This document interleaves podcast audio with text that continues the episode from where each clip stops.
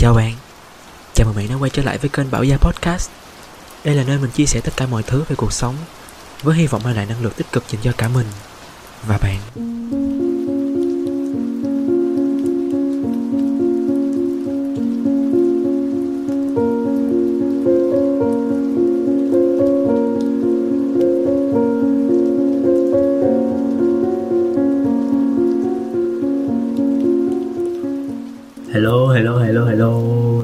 Rồi không gặp lâu rồi không gặp.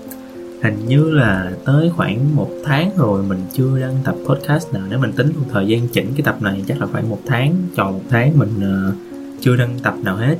Vì cái thời gian qua mình khá là bận với một số cái dự án của công ty. Có là vì lần trước là mình tính nghỉ sau đó mình nghỉ ngơi một thời gian ngắn rồi mình sẽ đi làm tiếp. Nhưng mà xui rủ một cái là điện thoại của mình bị hư lần trước mình có kể là điện thoại của mình nó bị uh, vô nước đó, và nó um, nó không sửa được nó hư luôn. Thế là mình phải mua cái điện thoại mới. Và sau khi đưa cái điện thoại mới vì nó khá là đắt tiền cho nên là mình cũng không thể nào nghỉ ngơi được ngày nào hết.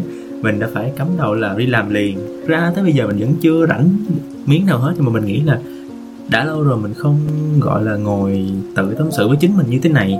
Mình thấy cảm giác mà những cái lần mình tự thu âm tập podcast như thế này cảm giác mình đang nói chuyện với một người bạn thì cái tâm trạng của mình sẽ đỡ hơn và cái công việc của mình nó cũng, gọi là, đỡ stress hơn mình nghĩ vậy. Mà mình cũng cảm thấy như vậy sau 15 tập vừa rồi. Cho nên là mình mới quyết định dành nó chút xíu thời gian để ngồi thu âm tiếp tập podcast này. Nếu như mà nhìn lại cái quãng đường đi của mình trong suốt khi mà mình từ mới bước chân ra khỏi trường cho tới thời điểm hiện tại, thì có vẻ như là mình đang đi đúng theo cái hướng mà mình mong muốn nó khác với những cái hướng mà mình tưởng tượng khi mà mình mới bước ra khỏi trường. Mình sẽ làm một cái công ty nào đó về xuất nhập khẩu về logistics về uh, marketing chẳng hạn. Làm 8 tiếng một ngày rồi về nhà rồi ờ, làm cái này làm cái kia kiểu kiểu vậy. Nhưng mà hiện tại cuộc sống của mình nó đảo lộn hoàn toàn. Nó không giống với cái cuộc sống an nhàn mà mình đã từng nghĩ. Um, vậy thì không biết là bạn có muốn nghe một chút suy nghĩ của một cậu bé 22 tuổi về sự an nhàn hay không ha?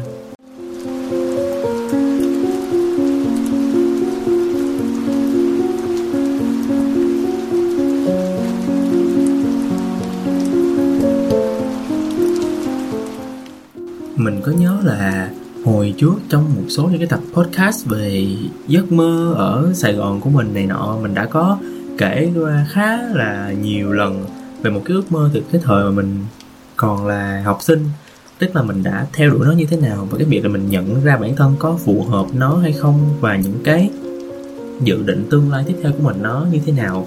Tuy nhiên, sau khi mà tốt nghiệp thì mình phải bắt đầu đối mặt với cái sự lựa chọn về công việc giữa rất là nhiều công việc trên thị trường ngày nay. Bắt đầu với những cái cơm áo gạo tiền, bắt đầu phải phụ mẹ về tiền nhà, tiền chi phí sinh hoạt nói chung là có rất là nhiều thứ để lo hơn là cái thời mà còn rong chơi như là còn sinh viên. Một trong số những cái lý do mà mình muốn là sinh viên mãi, đó là cái sự tự do, thoải mái, hồn nhiên. Chỉ cần mà bước ra khỏi trường dính tới tiền bạc, dính tới tài chính, dính tới cuộc sống thì nó sẽ hình hình lên cái thứ gọi là áp lực. Lúc đó mình đã suy nghĩ rất là nhiều giữa cái việc mà có nên về quê hay không, bởi vì khi mà nếu mà mình về mình sẽ được ba mẹ mình giới thiệu việc làm ở chỗ quen. Và dĩ nhiên là mình nghĩ nó trong đầu là mình sẽ ngồi văn phòng 8 tiếng một ngày rồi đi về. Ờ, nó có thể là công việc hoặc công ty sản xuất nào đó hay là phụ quản lý, vận hành của một cái bệnh viện của chỗ người quen của ba. Nói chung ba mình cũng có là khá là nhiều chỗ quen về đa dạng lĩnh vực khác nhau ở dưới quê và tính chất công việc nghe ba mình nói, nghe nó cũng có vẻ là nhàn, mặc dù ba mình cũng chưa làm cái đó bao giờ. Chỉ là nghe những người đó kể lại. Kiểu như là, theo ba mình nói là người ta nghe được tin là có người tốt nghiệp trường đại học kinh tế ra, rồi cố gắng, kiểu, lôi mình về để phụ việc cho công ty, kiểu kiểu vậy. Nhưng mà à khoan, trước tiên mình nghĩ là mình phải cắt nghĩa lại cái từ nhàn rỗi mình dùng trong tập podcast này nhàn rỗi của mình ở đây tức là chắc chắn không phải là cái kiểu mà ngồi không buông đùi vẫn có tiền, hay là làm đại, làm đồ, làm qua loa rồi cuối tháng đợi lãnh lương. Cái từ nhàn rỗi mà mình sử dụng cho tập podcast này đối với mình thứ nhất là làm một cái công việc nào đó mà chỉ cần 8 tiếng làm một ngày là mình đi về. Thứ hai là mình làm cái công việc đó lặp đi lặp lại, lặp đi lặp lại hàng ngày. Ít có sự thay đổi, nói chung là cái công việc nó không có nhiều, quá nhiều những cái biến động cái thứ ba là công việc, nó không có quá nhiều thử thách hay có thể nói là nó, gọi là nó khá là trơn tru và dễ dàng. Nó có một cái process sẵn và chỉ cần làm theo cái process đó và cứ làm đi, làm lại, làm đi, làm lại liên tục tới cuối tháng lãnh lương. Thì lấy một cái ví dụ về cái sự nhận đổi của mình là nếu như mình nhận được cái lời giới thiệu công việc từ ba thì mình không chắc chắn hoàn toàn một trăm phần trăm. Tuy nhiên là mình nghĩ là đâu đó hơn 90% mình có thể tưởng tượng được rằng là mình sẽ có một cái người cầm tay chỉ việc gặp vấn đề là sẽ có một người quen để giải quyết. Rồi mình được uh, sếp dìu dắt và sẽ không gặp quá nhiều những cái vấn đề khó khăn trong công việc. Mình cũng không biết nữa mặc dù mình chưa có thử nhưng mà mình cứ tưởng tượng ra một cái cuộc sống mà mình đi làm hàng ngày hàng ngày như vậy với những cái công việc như vậy với những cái điều nó lặp đi lặp lại như vậy thì theo mình đó sẽ gọi là nhàn rỗi. Và dĩ nhiên là tùy vào mỗi người mà người ta nhận định nhàn rỗi như thế nào nhưng đối với mình trong tập podcast này mình cắt những nhàn rỗi là như vậy cái thời điểm mà trước khi mình tốt nghiệp thì mình đã bắt đầu nghỉ việc ở chỗ làm cũ, chỗ nào mình làm trong vòng 3 năm. Sau đó thì khoảng cuối năm 2020 mình bắt đầu apply vào vị trí là, tên của vị trí đó là cộng tác viên marketing cho công ty CJ CGV Việt Nam. Tính chất công việc thì nó gần giống như là thực tập sinh, tuy nhiên là mức lương thì nó cũng, gọi là, đủ sống bởi vì nó vẫn làm vị trí là cộng tác viên. Mãi cho đến tháng 3 năm 2021 thì mình tốt nghiệp sau khi mình tốt nghiệp thì mẹ mình bắt đầu nói với mình cái câu chuyện là mình nên về quê. Thì thứ nhất là nó sẽ giảm được tiền nhà trên này. Thứ hai nó giảm được tiền chi phí sinh hoạt. Bởi vì về quê thì mới có mẹ mình nấu cơm cho ăn rồi ở ở nhà mình. Mình không phải trả cái tiền gì hết. Mình chỉ đi làm thôi. Và từ cái chuyện đó thì mỗi tháng mình đi làm mình sẽ có dư rồi có dư rồi sau này mình sẽ để dành uh, lập gia đình rồi lo, lo sự nghiệp bla bla bla, bla cái kiểu đó. Đó là cái cuộc sống mà mẹ mình vẽ ra khi mà mẹ mình rất là muốn mình về quê bởi cái bức tranh đó của mẹ mình.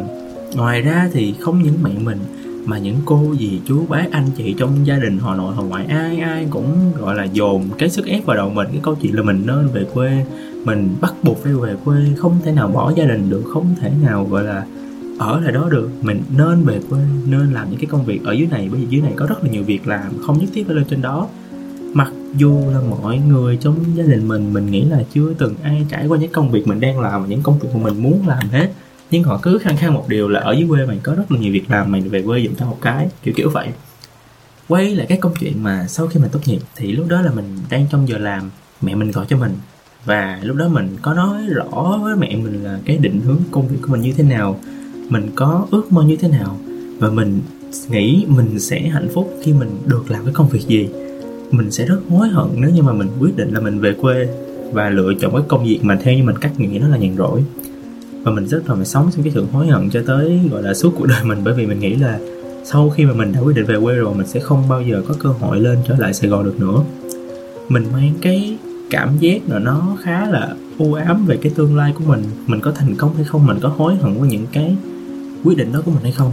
Và mình đã đưa ra một sự lựa chọn cuối cùng, đó là mình ở lại Sài Gòn lý do vì sao mình ở lại Sài Gòn thì các bạn có thể nghe tập podcast đầu tiên của mình.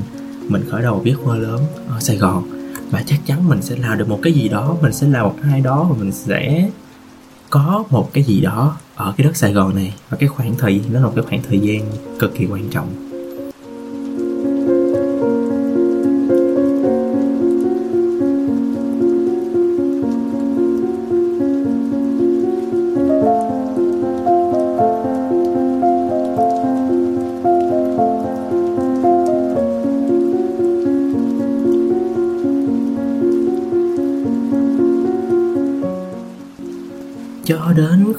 Khoảng hiện tại.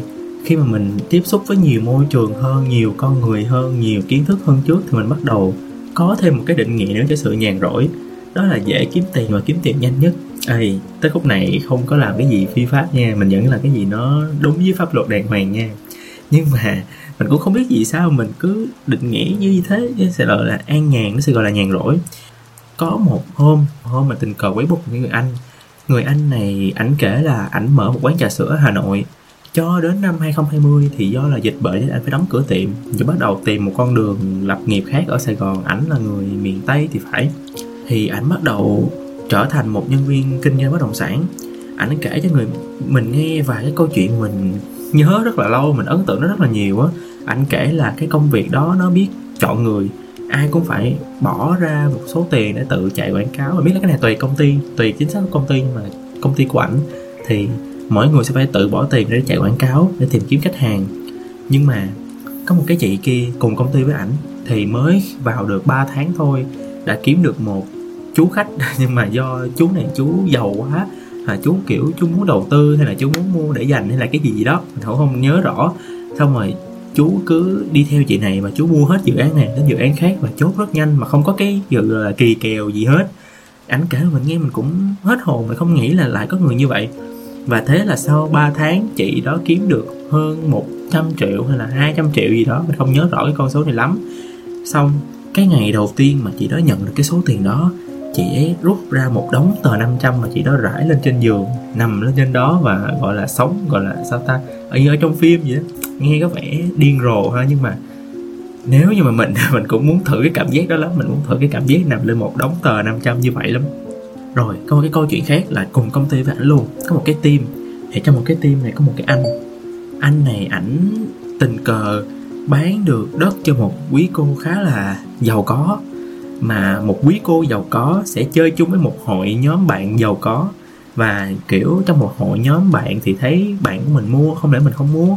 Thì đó, thì xong rồi hỏi là chị này là, ủa, chị chị mua đất ở đâu? Mua từ ai? Rồi đến đất nó sao sao sao sao? Kiểu kiểu vậy.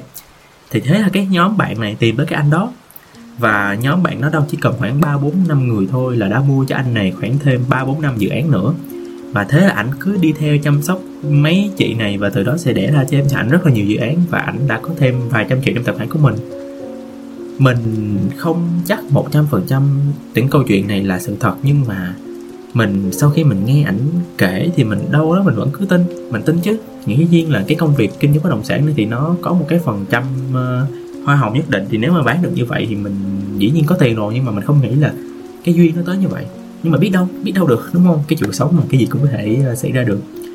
Nghe tới đây thì chắc là mấy bạn làm trong cái ngành lĩnh vực bất động sản sẽ bắt đầu chửi mình là cái thằng này nó không làm, mà nó nói như thiệt, nó tưởng là dễ ăn lắm. Nghĩ là đúng, nhưng mà nói cái lĩnh vực thì nó khá là kém người. Cái anh mà mình kể á, anh làm được một năm, anh bỏ ra cả đống tiền chạy quảng cáo, mà đến cái đợt chạy chung với một team của ảnh, thì anh mới bán được một dự án và chia tiền hoa hồng thì cái tết. Anh chỉ được thưởng có hai ba chục triệu gì đó thì đó, cái em nghĩ cái đó là phải là tùy duyên của mỗi người mà cái gì cũng sẽ có một cái mặt tối của nó, mình biết chứ. Nhưng mà nếu xét về cơ hội ở thời điểm hiện tại thì nó có thể nó có tốt hơn cho mình hay không? Bởi vì bây giờ mình cũng chỉ kiếm được nhiêu đó tiền mà là lương cứng. Có kiếm được việc làm nhân viên chính thức đi nữa thì nó cũng chỉ hơn được một tí xíu. Ở, mình nghĩ là mặt bằng chung thời điểm đó, khi mà mình đi làm với một nhân viên, một người mới ra trường thì lương thường mà cũng chỉ cỡ nhiêu đó mà thôi nhưng mà ngoài ra, nếu như mình làm cái mảng bất động sản này, thì mình sẽ có thêm một chút cơ hội kiếm được vài chục triệu, vài trăm triệu như vậy. Đúng không? Tại sao cái duyên đến với chị đó, tại sao chứ duyên đến với cái anh đó mà lại không đến với mình? Lúc đó mình nghĩ như vậy. Mình nghĩ là biết đâu cái duyên nó sẽ đến với mình thì mình sẽ có có cơ hội nằm lên một đống tờ 500 như mình luôn, tưởng tượng. Nhưng mà sau một cái khoảng thời gian mà mình suy nghĩ rất là kỹ, có một số ngày mình thức đến tận 1 2 giờ sáng mình chỉ nằm lăn qua lăn lại, mình không ngủ được. Mình cứ suy nghĩ về cái công việc, về cái con đường mình sẽ đi theo nó như thế nào. Mặc dù lúc đó mình biết được là mình thích cái gì, mình nên đi theo cái gì, nhưng mà nếu xét về khía cạnh tiền bạc thì mình nên chọn cái gì? Nếu mà ở khía cạnh tiền bạc thì không đúng lắm. Khía cạnh cơ hội về tiền bạc thì mình nên chọn cái gì?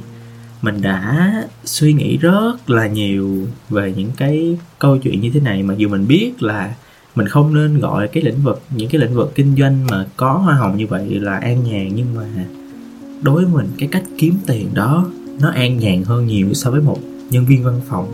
Mình nghĩ vậy, lúc đó mình tự tin nói như vậy. Mày thử tưởng tượng nha, một nhân viên văn phòng mới ra trường, lương cứng cho là 8 triệu đi, cho là 8 triệu thì mỗi tháng các bạn cũng chỉ nhận được 8 triệu. Một năm 12 tháng các bạn sẽ nhận được khoảng đâu đó gần 100 triệu. Còn đối với cái lĩnh vực bất động sản cho là lương cứng của các bạn một tháng được 3, 4, 5 triệu gì đó. Nhưng trong vòng một năm cơ hội của các bạn có được vài trăm triệu vài chục triệu là có đúng không? Dĩ nhiên cái cơ hội là có. Đó gọi là cái gì ta? Chi phí cơ hội hả? Mình nghĩ vậy. Nhưng mà lúc đó mình đã đắn đo suy nghĩ rất nhiều với hai cái câu chuyện đó. Mình nên như thế nào? Mình nên chọn như thế nào? Và cuối cùng mình cũng đã đưa ra một cái quyết định cho mình mà mình nghĩ đến thời điểm này. Mình vẫn ok với cái quyết định đó.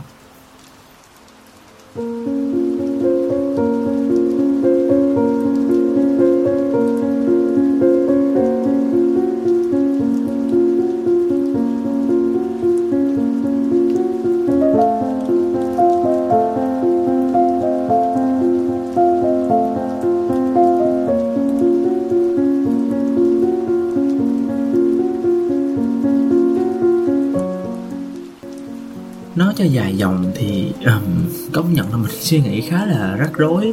Nhưng mà do là mình đã có một cái quan điểm rất là chắc chắn rằng cái độ tuổi từ 22 tới 25 tuổi là cái khoảng thời gian cực kỳ quan trọng và mình sẽ phải cân nhắc thật là kỹ cái chuyện mà mình nên làm gì, mình nên đi theo cái con đường như thế nào, mình nên học cái gì và 10 năm sau mình sẽ là ai, mình sẽ đứng ở đâu, mình làm gì, mình có được cái gì và tất cả mọi thứ nó sẽ được quyết định ở cái thời điểm này cho nên mình không muốn phí một cái khoảng thời gian nào hết. Mình không muốn cái câu chuyện là đi làm một, hai năm sau đó đổi ngành hoàn toàn, bắt đầu lại từ đầu. Mình không muốn cái câu chuyện đó hoàn toàn một chút nào hết. Mình rất là dễ bị peer pressure, tức là áp lực đồng trang lứa. Nếu mình bước vào một công ty, mình thấy có người bằng tuổi mình nhưng mà là sếp của mình thì mình sẽ rất là áp lực luôn. Đó là cái câu chuyện mình không muốn bắt đầu lại từ đầu cái thời điểm này. Mình muốn đi một cái con đường dài hoàn toàn từ giờ cho đến khoảng mười mấy năm nữa. Cho nên là nếu như mà bạn đã có cho mình những cái định hướng cái công việc ổn định đúng với cái ngành học hay là đúng với cái sở thích đam mê của mình thì bạn là một trong số ít ít, ít, ít, ít, ít những người tuyệt vời nhất cái trái đất này. Còn đa số những người còn lại giống như mình thì đều gặp những cái vấn đề mình bị trên vên giữa cái ngành học cái định hướng và cái đam mê của bản thân. Mình sẽ kể cái câu chuyện nó về cái duyên của mình. Nó khá là dài và nó có connect tất cả các chuyện lại với nhau. um, câu chuyện này sẽ được bắt đầu nhanh vào khoảng tầm ờ, uh, 5 năm về trước. Cái lúc mà mình phải đưa ra quyết định mình nên học cái ngành gì á thì ở cái thời điểm đó mình quyết định là mình uh, thi vào trường sân khấu điện ảnh nhưng mà mình thi rớt. Thì mình có cái đam mê mãnh liệt với lại cái dịch luật uh, diễn xuất trên sân khấu mà. Nhưng mà đó mình không nhận ra là mình nên học theo cái gì để mình có thể đi theo cái ước mơ đó bằng cái đường vòng. Ví dụ nha mình có thể học truyền thông và mình có thể học uh, quản trị sự kiện kiểu kiểu vậy thì mình sẽ có thể đi làm những cái ngành nó cũng liên quan tới mạng giải trí không nhất thiết phải là diễn viên. Nhưng mà lúc đó mình chỉ nghĩ được cái diễn viên thôi cho nên là mình khi mình rớt xong mình không nghĩ được cái gì hết. Cho mình mình quyết định học đại theo một cái ngành kinh tế mà ai cũng đi theo. Sau đó khoảng tầm uh, khi mà mình tốt nghiệp thì cái ngày hôm đó mình đang đi kiếm việc làm. Mình vẫn đang đi kiếm việc làm thôi mà mình đang ở bình dương ở dưới quê của mình mình cái ngày buổi sáng mình còn nhớ hôm đó là một buổi sáng thứ hai thì phải. Mình đã dự định đóng laptop lại và lên Sài Gòn luôn rồi. Mình tính là lên Sài Gòn thì mình mới bắt đầu đi kiếm việc làm mới. Nhưng mà không biết tại sao mà ngày sáng ngày hôm đó cái xe của mình nó bị hư mình chưa lên Sài Gòn được. Và mình tiếp tục mở laptop ra và mình uh, kiếm việc làm trên Webbox và sau khi lướt lướt lướt thì mình tình cờ thấy là công việc đăng tuyển cộng tác viên marketing ở ờ, CGV Việt Nam. Cái công việc mà hồi nãy mình nói thì sau khi apply mình nghĩ là mình cứ apply thôi. Mình cũng không biết là người ta gọi mình hay không. Vừa apply xong thì 5 phút sau có một chị chỉ tên là chị T đi.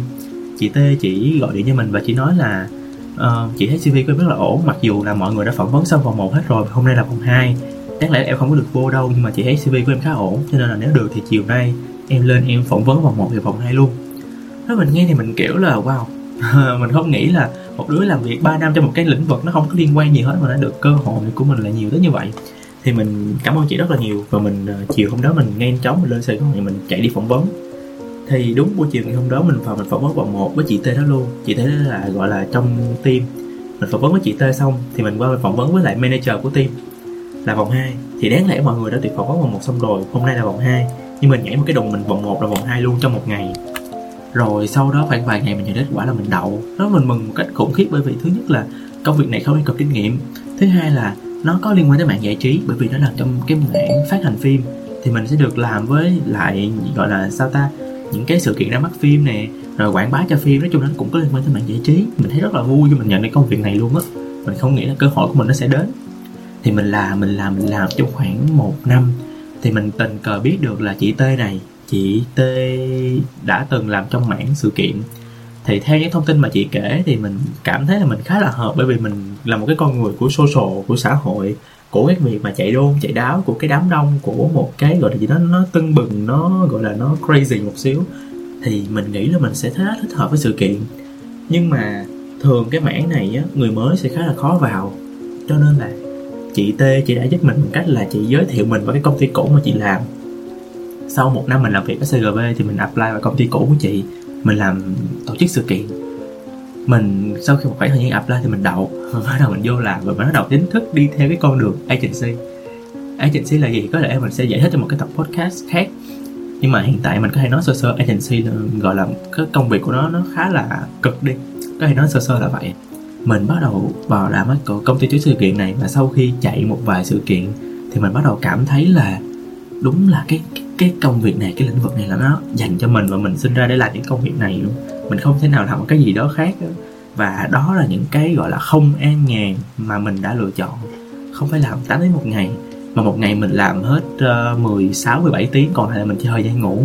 Rồi không công việc không phải lúc nào cũng như vậy như vậy mà tùy mỗi sự kiện sự kiện này mình sẽ làm cái khác sự kiện kia mình làm cái khác. Nó kiểu như vậy nó như là một cái cuộc sống trong mơ của mình luôn á. Nó như là một cái gì đó mà mình mơ ước từ bao nhiêu lâu mà mình hiện tại mình đã có thể làm được nó, mình có thể đi tới cái điểm hiện tại. Thì sau khoảng tầm 7 tháng mình làm việc ở công ty thì do một số vấn đề, cho nên là mình quyết định là mình nghỉ. Nhưng mà sau đó thì mình chắc chắn vẫn sẽ apply vào công ty sự kiện khác. Mà do là mình đã quá mệt rồi á, nó, mà do là mình chọn cái con đường không an nhàn mà, không an nhàn thì nó mệt như vậy á. Sau đó mình tính là mình nghỉ ngơi một thời gian ngắn, nhưng mà chưa kịp nghỉ ngơi thì cái điện thoại của mình bị hư. Yeah, vào ờ, tháng trước đó thì cái điện thoại của mình bị hư và mình sẽ phải mua cái điện thoại mới và mình đã phải trả góp nữa. Thì nói chung là tự nhiên mang trong đầu một đống nợ cho nên là mình phải bắt đầu nai lưng ra đi làm tiếp. Thì cái công ty cũ của mình là công ty hồi nãy mình làm á uh, có kêu mình về làm uh, cộng tác viên đó là làm freelance á để phụ cho một cái event khá là lớn mà sắp diễn ra. Và cũng vì cái lý do đó mà mấy nay mình rất là bận mình bận tới nỗi mà không có thời gian để ngủ nghe một tí xíu nữa thì trong cái quá trình mình làm cái job này thì có một cái chị làm chung. Chị này cũng là freelance luôn, bởi vì job này rất là lớn cho nên phải có rất là nhiều freelance làm phụ cái job này. Thì chị này, chị đã từng làm trong, có kinh nghiệm làm rất là nhiều cho cái mảng production house, tức là đi quay phim, đi quay clip, đi quay clip quảng cáo, kiểu kiểu vậy. Và mình là một cái người mà hồi trước mình có đam mê rất là nhiều với cái mảng này và bất mình đã follow rất là nhiều cái production house trên Facebook và người ta đăng tên tuyển một cái là mình apply liền nhưng mà lúc nào cũng yêu cầu kinh nghiệm hết. Cho nên là dĩ nhiên là mình không có cơ hội được vào. Rồi tự nhiên tới bây giờ mình gặp được chị và chị mình có chia sẻ đam mê của mình với chị và chị cũng tên T luôn. Và chị tên chị T2 đi chị T2 này nói với mình là ờ chị sẽ giới thiệu cho em vào một uh, production house nào đó. Mặc dù mình không nói trước là mình có thể được vào hay không được làm hay không nhưng mà mình nghĩ là tự nhiên cái cơ hội của mình nó lại đến một cách rất là duyên như vậy luôn á. Có rất là nhiều cái cái duyên mà rất nhiều cái gọi là cái mình cũng không biết gọi là gì nhưng mà mình cảm thấy mình rất là may mắn. Mình rất là may mắn khi mà cái chặng đường sự nghiệp của mình được khá là nhiều uh, uh, người phù trợ như vậy. Mình thấy rất là gọi là rất là vui mà mình đến thời điểm hiện tại mặc dù cái lương của mình nó cũng không tới nổi quá cao như mình kỳ vọng nhưng mà nếu xét về cái sự an nhàn thì mình đã chọn đúng. Tới thời điểm hiện tại thì nó vẫn là đúng.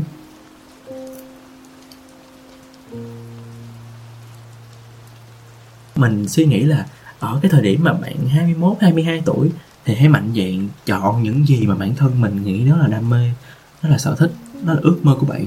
Cho dù là bạn có thất bại đi nữa mà mình nghĩ là sẽ không có gì là thất bại ở đây hết bởi vì chắc chắn một điều là bạn đã thành công bạn đã thành công vì bạn dám làm những cái điều bạn cảm thấy thích những dám làm những cái điều mà mình cảm thấy mình đam mê bước ra khỏi cái cái cái vòng tròn của mình để có thể tiến tới 10 chục, 20 cái vòng nữa thì cho dù cái vòng nào bạn cũng có thể bước ra và trải nghiệm tất cả những điều mà bạn mong muốn. Mình nghĩ đó là một cái thành công. Nhưng mà mình có ba lời khuyên ở thời điểm hiện tại mà mình dành ra cho các bạn. Nếu mà các bạn đang ở độ tuổi tập 21, 22 như sau. Thứ nhất là cho dù là các bạn làm gì thì nó phải tử tế nó phải hợp pháp và sẽ tuyệt vời hơn nữa nếu như nó giúp đỡ cho cộng đồng xung quanh bạn và nó ảnh hưởng tốt với những người mà bạn đang tiếp xúc. Thứ hai là đừng chạy theo đam mê với cái sự khắc khổ. Mình không muốn là bạn vì chạy theo đam mê mà chưa kiếm ra tiền đã phải ăn mì gói, nhịn đói, nợ nần, sống tham khổ. Lấy ví dụ như là mình ở điểm hiện tại, mình làm một công việc văn phòng khá cực. Một agency như hồi nãy mình nói. Rồi vừa làm content creator, cái công việc mà mình đang khá là muốn làm nó cũng là cái sự yêu thích của mình. Và nếu như mình chưa kiếm được tiền ở cái công việc content này, thì mình cũng có một cái khoản thu nhập chính là một cái khoản thu nhập từ công ty của mình, mặc dù mình à, đã nghĩ rồi. Dĩ nhiên là mình sẽ phải đánh đổi thời gian và một chút xíu sức khỏe, nhưng mà nói chung là mình vẫn có một cái cuộc sống khá là ổn, nhưng mình không có sống khắc khổ. Thôi kệ, cuộc sống là những cái sự đánh đổi mà mình chịu thôi. Thứ ba là bạn nên có một cái sự chuẩn bị.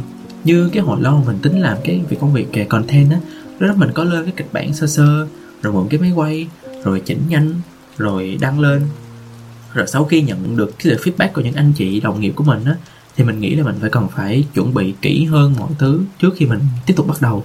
Do đó là cho dù bạn đang làm gì, bạn cũng phải đặt cái tâm của mình vào đó và chuẩn bị mọi thứ rất là kỹ càng. Lấy ví dụ như là bạn sắp bán hàng của bạn thì bạn phải chuẩn bị là nguồn hàng của mình ở đâu, bán như thế nào, bán ở kênh nào và marketing ra sao, khách hàng của bạn là ai và nếu như lỗ bạn có phải ra đường ở hay không, bạn có mắc nợ mắc nợ hay không hãy tính toán càng kỹ tất cả mọi thứ càng tốt thì cái công việc của bạn nó sẽ thuận lợi hơn. Và sau khi bạn đã theo đuổi đam mê của mình rồi, đến năm 25 26 tuổi, nếu như bạn cảm thấy mình có tiềm năng đi tiếp tục, cảm thấy bản thân có thể kiếm sống được và phát triển được bản công việc này, thì hãy theo đuổi và phát triển nó. Còn nếu bạn thấy bản thân mình không còn cơ hội, cảm thấy mình hơi khó khăn, cảm thấy mình không còn phù hợp nữa, hay mạnh dạn từ bỏ lúc này bạn có thể bắt đầu với công việc khác, tức là bạn vẫn còn thời gian. Bởi vì cái mớ kinh nghiệm của bạn từ năm 22 đến năm 25 tuổi có thể dư sức cho bạn còn một công việc mới, một cái mức lương mình nghĩ là khá là ổn định. Có một cái điều quan trọng là bạn sẽ không hối hận vì bạn đã mạnh dạn theo đuổi cái đam mê của mình. Cái đam mê của một cậu bé 21 22 tuổi ấp ủ.